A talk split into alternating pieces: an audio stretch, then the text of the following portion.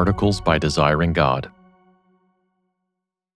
Live for days you will not see. The Beauty of Christian Legacy. Written and read by Scott Hubbard. Imagine that you receive a word from a trustworthy prophet. It begins hopefully enough. You will live long and die in peace, and your name will be remembered for centuries. But then comes a turn. A few generations after you die, devastation will visit your family and your church. Your descendants will lie in ruins. How might you respond? In an individualistic society like ours, whose generational vision has grown dim, many may indulge the same thought that passed through King Hezekiah's heart when he received a similar prophecy. Hear the word of the Lord, the prophet Isaiah told the king. One day, the treasures of Israel will adorn the palace of Babylon, and some of your sons will serve, castrated, their captor's king. Your throne, Hezekiah, will belong to your family no more. The prophecy placed the king on a thin threshold between a lost past and a mutilated future.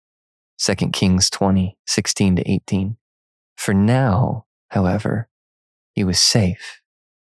We might expect sackcloth and ashes, confession, and earnest prayer, the same kind of desperation Hezekiah had showed before. Instead, we hear a sigh of relief. Why not? The king asks himself. If there will be peace and security in my days. 2 Kings 2019. Dead men don't feel pain. So why worry about an army marching over your grave? The world today knows many such leaders who live for their own passing lives with little care for the generations to come. Our families and churches, however, desperately need leaders who will live for the welfare of days they'll never see. Hezekiah Syndrome No doubt, the individualistic air we breathe in the West reminds us of some important truths. God knit together every person uniquely, Psalm 139:13, we must respond, each one of us, to the preaching of the gospel. Romans 10:9. We will stand as individuals before the judgment seat of Christ. 2 Corinthians 5:10. Yet that same individualistic air can have a way of choking precious virtues, virtues that would have been assumed in biblical societies, despite the occasional Hezekiah. Biblical saints saw themselves as branches on a tree whose roots stretched farther than memory and whose limbs would keep growing long after they were gone. They walked self consciously in the land between our fathers, Psalm 78 3, and the children yet unborn, Psalm 78 6. And at their best, they lived to pass on the legacy of their parents to descendants they would never meet. We, however, tutored by individualistic impulses, so often act like plants whose roots begin at our birth and whose fruit will die when we will. In both family and church, we struggle to live in light of a future we won't personally experience. In the family, many in our generation need to be convinced that kids, especially several kids, are worth the present cost. Under our breath, we ask questions prior generations rarely would have. Why give our 20s and 30s decades of peak energy and strength, to rocking sleepless infants and pushing tricycles? Why build a family when we could build a career or take on dependents when we could travel the continents? Generational legacies are buried, increasingly it seems, beneath today's priorities. In the church, too, we may subconsciously wonder if the benefits of patient, next generation discipleship really outweigh the costs. Yes, we could train others to teach, but then we wouldn't teach as much. Yes, we could find our Peter, James, and John and devote our days to discipling them, but only by devoting less time to our own discipleship. Yes, we could give others leadership and a platform, but only at the expense of our own. Sometimes, this prizing of me today over them tomorrow happens innocently, with the best of intentions. Other times, the individualism around us becomes an excuse for the selfishness within us, and we forego a Christ like legacy for the sake of present comfort, freedom, or power. Personally, I fear I have been shaped much by this Hezekiah spirit. I need another leader to follow. Living for a legacy. We need not scour the scriptures to find men and women free from Hezekiah syndrome. The Bible is filled with fathers and mothers, prophets and pastors who aimed to build a legacy that would outlive their little lives and names.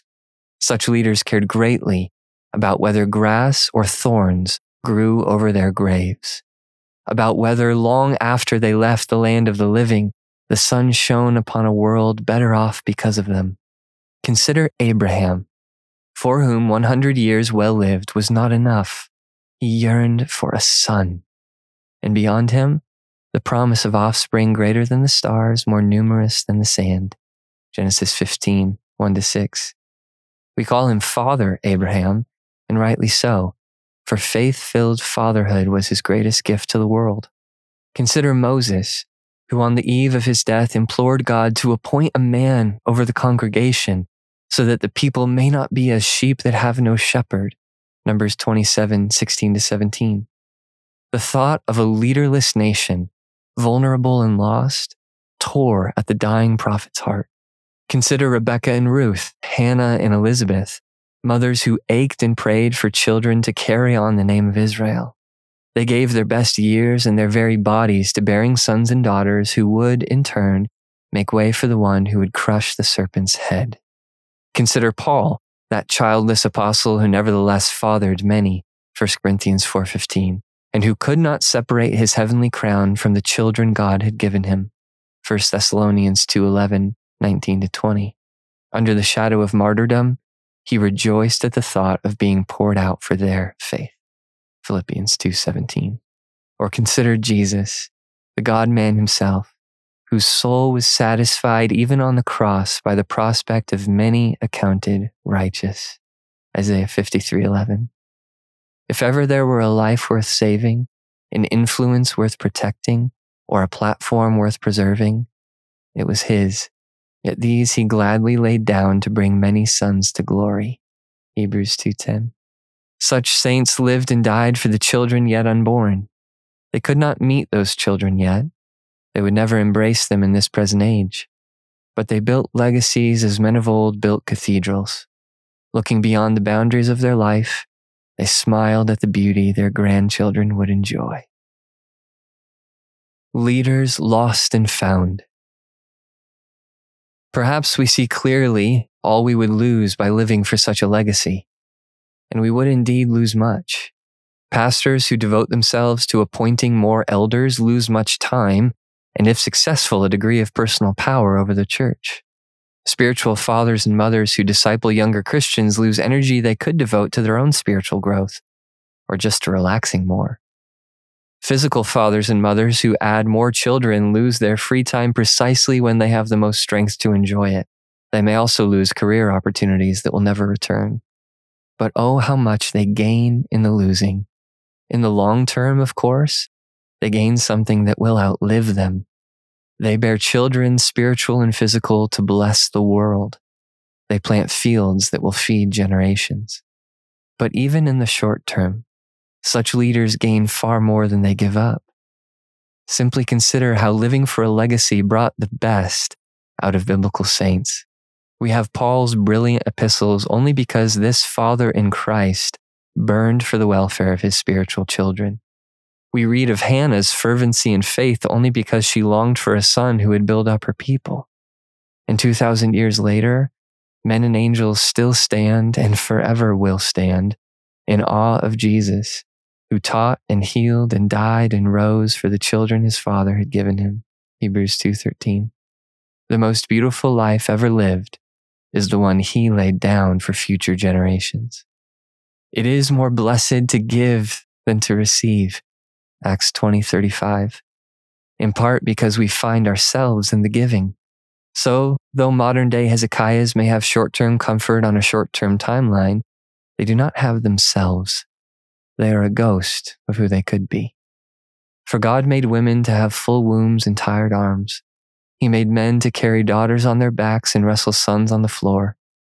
And beyond the home, He made leaders to expend their best energy, to flex their strongest muscles, to take the beauty of their youth and the vigor of their best days and stack them as so many stones that raise a staircase for others.